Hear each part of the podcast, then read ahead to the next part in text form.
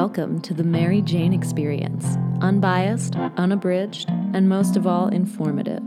From our mountaintop view here in Colorado, here's how we see the cannabis industry today. Let's look at weed. Hello, everyone out there in the cannabis world. I am Casey Jones coming to you live from a cafe in Boulder, Colorado. Um, Strawberry Sequoia and I are actually going to go out and do some traveling soon. Uh, tomorrow, Strawberry's flying down to Mexico to go check out the scene down there. I will be heading over to the UK to go find out what is happening with medical marijuana in Joliol. Do a couple interviews over there, so look out for that. Um, this week, we had the opportunity to talk with Dave Brown. He is the CEO of Shine Papers. They are the ones who were kind enough to donate 24 karat gold rolling papers to our Mother's Day package and raffle going on until, well, Mother's Day. So if you have any need for last minute Mother's Day presents, go ahead and buy a raffle ticket. They are $1 a piece. That's right, $1 could potentially get your mom 1300 sorry, $1,300 in wonderful cannabis gifts for the holiday. Um, yeah, we wanted to sit down with Dave uh, to talk about corporate responsibility. We touched on the war on drugs and a couple other topics. Um, just an interesting guy. Again, one of those kind of serial entrepreneurs that found himself in the cannabis space. Uh, he's actually located down in the Carolinas, so not a very big hotbed for cannabis. Um, but we wanted to talk to him about what he's doing to help with uh, decriminalization, normalization, and ultimately legalization um, so we're going to go ahead and play that interview here. Uh, Strawberry had the opportunity to jump on the phone with him. Um, overall, just an extremely interesting guy. Um, came from high end cigars, kind of moved into the cannabis industry. Um, so, yeah, we're going to go ahead and have a listen here. If you have any questions, as always, feel free to reach out to us at the maryjaneexperience.com. That's maryjaneexperience.com backslash contact. Uh, or you can reach us out on uh, social or give us a ring. Our phone number is listed on the website. We'd love to hear from you guys. Um, so without further ado, here is Strawberry Sequoia talking with Dave Brown of Shine Paper Company. Enjoy. Dave, thank you so much for your generosity in supporting the raffle and for being here today. Absolutely. It's uh, it's our pleasure on both fronts. Thank you. So, to start off, can you just tell us a little bit about yourself and your journey into the cannabis world? I kind of t- took an alternate route. Um, I had you done several interesting things in life. I had been a professional tennis player. Um, from there, I got into the cigar world, um, premium cigars. I was working in stores. I was um, running a distribution company. Um, and from there, you know, at one point in time, we were selling a lot of cigars to Vegas casinos. And so we wanted to come up with a product that was really geared towards the super high end gambler. Um, and what we came up with, and there's like a lot of funny stops and starts with it, but um, we came up with the idea of let's put gold on a cigar. And that cigar, people loved receiving it um, as a gift, but they would not actually pay for it. It was already an expensive product to begin with. And then when you add on the Vegas markup, it became incredibly expensive. Um, but we didn't want to so the product that project wasn't really working the way we wanted it to. The other funny thing that happened with it i was actually just talking about with someone yesterday is that people would buy the cigar and not smoke it because it's so pretty. They're like oh Frame this is it. a memento yeah i'm never going to touch this. I'm like well maybe you should buy two then. Like keep one as a trophy and actually yeah.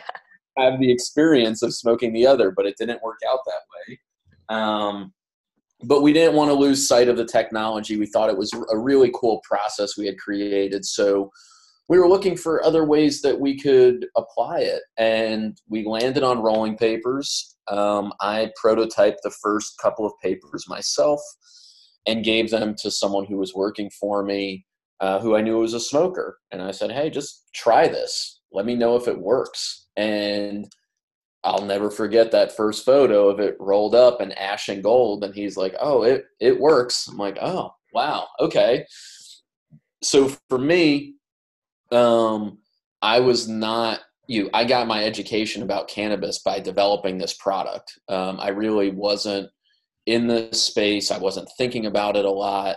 Um, but I think overall that's really helped us with Shine um, because I've seen, a, especially in this industry, you see a lot of people that are such passionate consumers of a product that um, they can sometimes be a little bit myopic as to how to build a product that will scale. So they're very much focused on what their personal use habits are, but maybe not what works for a larger audience. Um, so with a little bit of detachment, I think we were able to do that. Um, but from there, once we started to become more aware of what was happening from a business aspect, it was very clear that there was a lot of opportunity um, and a lot of things that we could do in interesting ways. But you also start to get educated on these other issues. You know, the medicinal value of the plant, um, the legal issues that are that are arising or have been in place for a lot of people for a long time. So building the product was kind of our entry point to getting educated on these things but now that we're here and that you know the product started in 2013 um, you know we really, you know, we definitely have our finger on the pulse of what's happening at this point. And so the intersection of the two is extremely interesting. Um, so with that, you know, we want to look at certain things and make sure that, um, you know, we believe in kind of acting with responsibility and making sure that we're moving um, certain issues and ideas forward and feel like we have a unique platform to be able to talk about them. Yeah, and that's that is so important is you have the platform, you have the followers, and then what do you do with that? So we right. talked last week with um, about the history of the war on drugs with Root and Rebound and why it is relevant and what Root and Rebound's doing to help. So I'm curious to hear your perspective as a cannabis company on the issues still surrounding the war on drugs as your insider view from the industry? Yeah, I mean, obviously, I mean, I think the war on drugs is overall it's a failure. I think it's a war on certain people more than it is on uh, uh, almost more so than on certain products. Um, it's definitely um, hurt particular communities in a greater to a greater degree than it does others. We're clearly at a point where people are starting to understand how much value there is in you know on all types of levels um, from a cannabis perspective and we obviously have a ton of people that um, well uh, are serving sentences that go far beyond what you would think for anything that should relate to cannabis um, mm-hmm.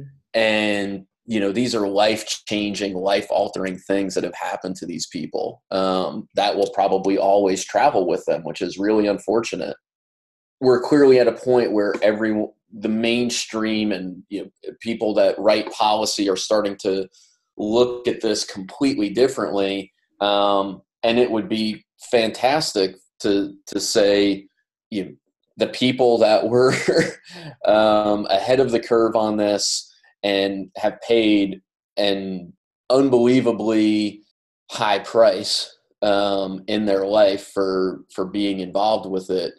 Um, finding a way to to roll some of that back um, and to you know lessen those penalties, get people out, get them into better situations, even if they have to be in. Um, you know, these are not violent offenders. These are not people that are harming people. Um, many, many times, these are people that have um, such a, a profound and deep-seated belief in the good of what they're doing that it's it's really unfortunate to see them paying such a steep price. So, you know, it's while it's terribly exciting to see where things are moving, there's obviously a huge um, population that has been kind of left behind um, and are paying a, a tremendous price. So you know anything that can be done to move their cause forward, I think, is incredibly important and, and healing and powerful.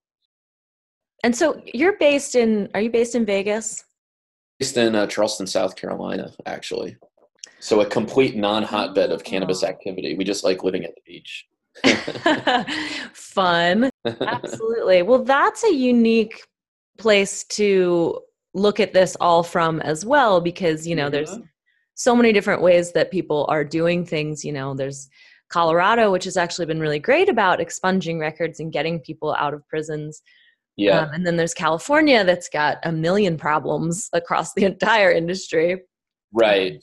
Is there anything unique about South Carolina? Any insights there or? Um, you know, South Carolina traditionally, you know, it is, especially compared to the rest of the country, it is a conservative place by nature. Um, Charleston is kind of like Austin. It's kind of an oasis of progressiveness and liberalism in a sea of conservative views. Um, there are people that are definitely putting a lot of effort in to move legalization forward. Um, it is not it is not legal here in, in any format yet. It's always you know the biggest challenge will be my prediction when people ask me about it is that we'll probably be one of the last five states to actually come around to where we should be because there still is a big influence of like Bible Belt views. And so while we are strongly Republican from a voting standpoint, and I kind of try to wrap people's minds around like, let's, you know, be a good Republican, take the tax revenue. There's a lot of things that you can fix. Our schools are terrible. Our roads are seriously in need of repair. We could probably fix a lot of that in one or two years of uh, properly taxed cannabis sales. From a legalization standpoint, you, we're we're always going to be kind of on the tail end of of the wave. Yeah, it's it's um almost even more touching to me that you care so much about this and and other issues being almost far out of the scene. Mm-hmm. Um, I think that's great that you know even though you're you're a step away from where the actions at you're very much interested in in making the industry a better place which yeah i think it's important. i think it's really important um, you know i think and it's important for all of us so we might not have as much personal experience with people that have been directly affected by these issues but having a little bit of detachment from it and you can see what's happening a little bit more clearly and um, yeah i think I think everyone in the industry, which not everyone abides by it, but I think everyone in the industry has a responsibility to um, be a good steward of what's happening right now because it's really exciting and there's a lot of good things happening. So let's not be short-sighted and you know mess it up for a big opportunity or for a lot of people by not acting responsibly with what we with what we do have at our fingertips. You know, the people that are serving time would, you know, if they if they were free and had a blank slate and saw what was happening now, I'm sure they would be you know, they would love to be participating right now without, you know, previous blemishes. Um so it's almost like for their sake, we have to do this correctly. Um so yeah, we take that that kind of the corporate responsibility on that level seriously, and you know want to see everyone else do that too. Yeah, you know, it reminds me of um, Drug Policy Alliance has a hashtag that's legalize it right. You know, so mm. not just legalizing, but like we got to do this the right way. Um, yeah. Well and I'm said. curious if you, from your perspective, if you see a lot of companies in the industry stepping up to the plate on issues like this, or if you are seeing a lot more companies ignoring issues like this if you have a perspective a on that? question. Um, i think it's kind of a mixed bag. I think you have companies that um, are you know extremely active on a on a social you know with a social cause attached to what they're doing and you definitely have other companies that are you know more focused on you know um, the profit opportunity. Um, there's definitely a way to balance both, and one can also enhance the other. But it's also, you know, again, like what's you know what's the right thing to do. Um, so, you know, I I try not to cast any judgment on any other companies for how they participate because a lot of it too you know there's kind of an entrepreneurial sense too of you know you might have the absolute best intentions but you're just not financially at a place where you can participate. Obviously there's other ways that you can make a difference. Not everyone's in a position to start a foundation or be a, a significant sponsor of something. So you know, I think everyone in their own little ways can do it. And it can be as small as just being a good citizen in your community and just showing that, hey, yes, I'm in a cannabis business, but, you know, I'm a great dad or I show up to the soccer games or whatever the thing is to show, you know, I think all those little moments too help destigmatize it. And ultimately, that's that's the only thing that I think is really left on the table as far as moving issues forward is just overcoming stigma that's still there. So, you know, you can do that in really big, noticeable ways, or you can also just, you know, be someone who helps the little old lady across the street too. It, absolutely. And you bring up a good point. Um, and it's something that we often tell people. And even with this raffle that we're doing, you don't need to buy a raffle ticket if you don't have, you know, a couple extra dollars laying around. That's fine the most important thing is to educate yourself and to be vocal about the issues and to be vocal about your cannabis use and help to destigmatize um, so i think that's a that's a great point. and i also think that in my opinion this particular industry has the opportunity to be one of the most inclusive and equal industries that of this scale um, potentially in history. And I just wanted to kind of bring that up and, and get your opinion mm-hmm. on that. Absolutely. I mean, I think that um, it is really exciting and it's definitely a strength of the industry that the industry is not built it's because it's young in its life cycle the systems and the infrastructure and the bureaucracy that at times um, might create an unlevel playing field in other industries really doesn't exist here. If you, it doesn't matter where you're from, what your background is, what your ethnicity is, what your gender is, what your sexual orientation is. It's it's a pretty wide open space right now, and so if you can find a way to create value, then I think you have a chance to be incredibly successful here without having to bite, without having to fight off um, you know systemic issues.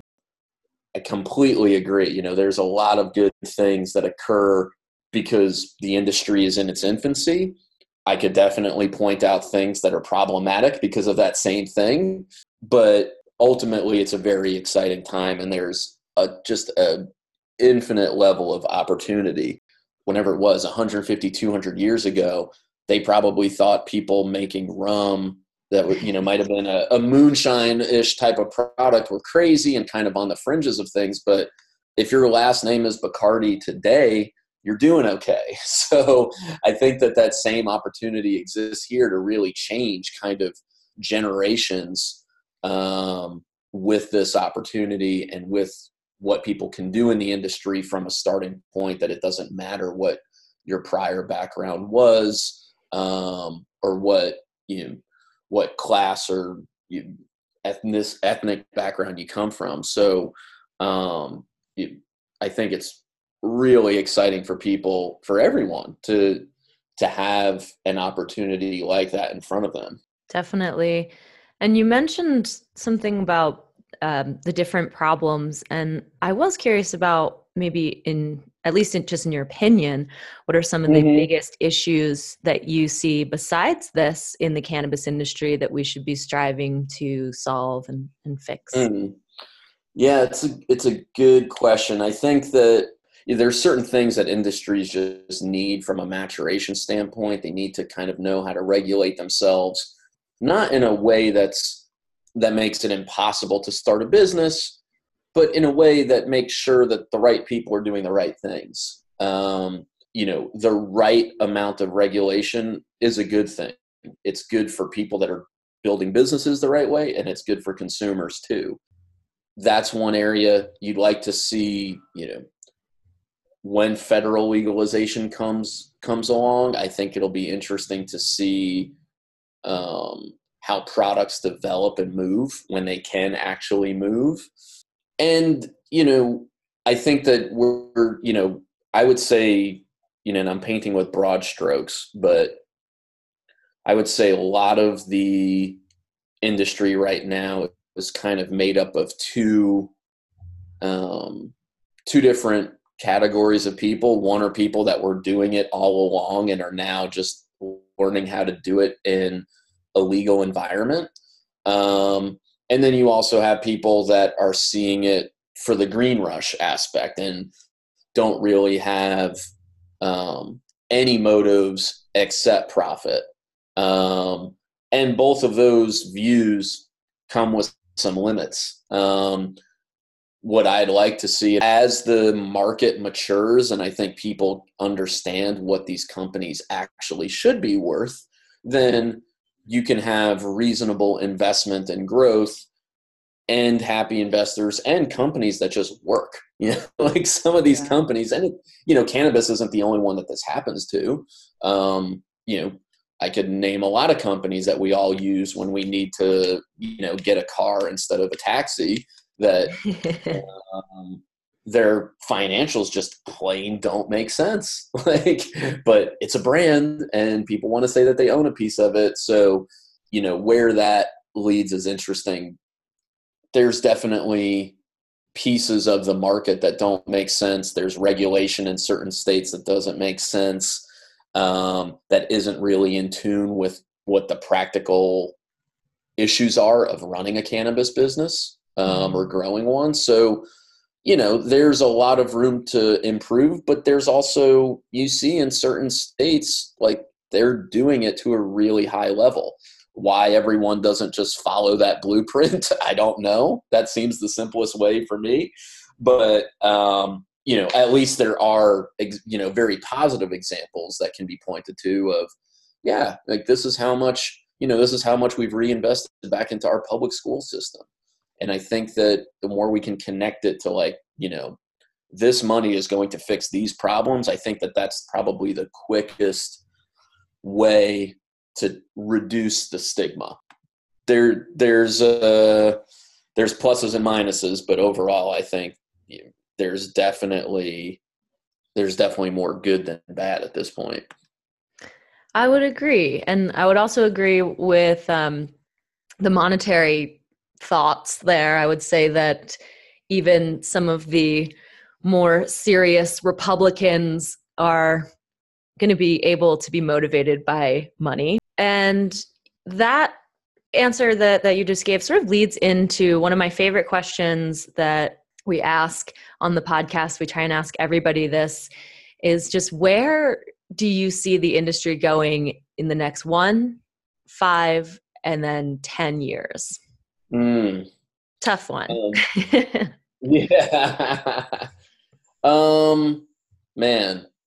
Yeah, I think it's almost like the the longer term, the longer horizons are almost easier to answer.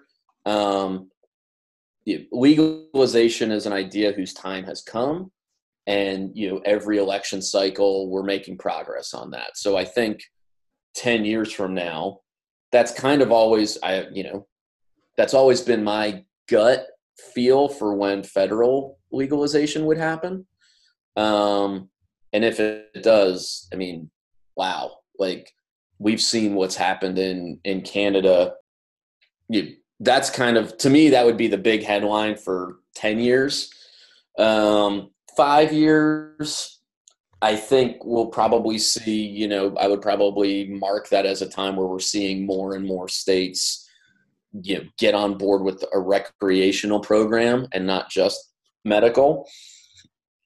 But a year from now, I think that we're still, you know, very much fighting an uphill battle and kind of grinding through the gears of, okay, a state, you know, brings a program online, but now we have the actual, you know, where the rubber meets the road of people trying to um, exist within that framework. And the feedback loop on how to oh this you know this part of the program works really well but this part over here is a problem and here's why um, you know i'd like to be seeing a little bit more fluid situation when it comes to legislation of people you know, being able to put things out let people get accustomed to what the system is but then also be able to have a reasonable forum and lines of communication to say okay, I know you put it in this piece in because of this. Let me explain to you in my daily process what that means and why it might not be the best place to create a bottleneck um, in our production. Maybe we could do it this other way. So, you know, I think the legislation will get to where it needs to if we can kind of make it a living document and not something that is set in stone um, and people are going to have to deal with it as is. And as we've seen in certain states, a lot of times, if it's not done correctly, it really just pushes people back to the black market. That's yeah. absolutely not what we want. Um, so, you know, I think that there's clear hits and misses state by state. Um, but but I think for the next two, you know, year to four years, um, you know, we're going to be kind of fixing and adjusting and hopefully improving the initial offerings and the initial programs as they're written. Definitely. Well, my final question for you is just simply is there anything else you would like to add? um, I, you know, I don't think so. I think, um, you know, especially for the purpose of this conversation, I think I've kind of already said what um, you know, what my goals are, which is that you know people do get involved and they do pay attention to these issues. If whether they're working in the cannabis industry or they're just a cannabis consumer, everyone has the ability in a small way to affect change on the stigma of it um, and to tell positive stories. So you know, I would just encourage people at all levels to to do that. Um, you know, it's definitely not something where you have to be ashamed to talk about it anymore or keep it as private information um, to the level that people used to. But there's, you know, definitely an opportunity to, you know, um, to present a really positive image for the plant itself, for what it means to consume it, how that, you know, affects you in a positive way medicinally um, and then certainly if you're working in the industry like make it you know, make it a better place. We're just starting. So let's make it better and better um, for ourselves and for the people that come after us. Well said and that's what we're here for you know having these conversations to say it's okay to have these conversations right absolutely well, thank you so much again for donating to the raffle and for coming on here to share your thoughts and ideas. We really, really appreciate it. That sounds good. Appreciate you having us.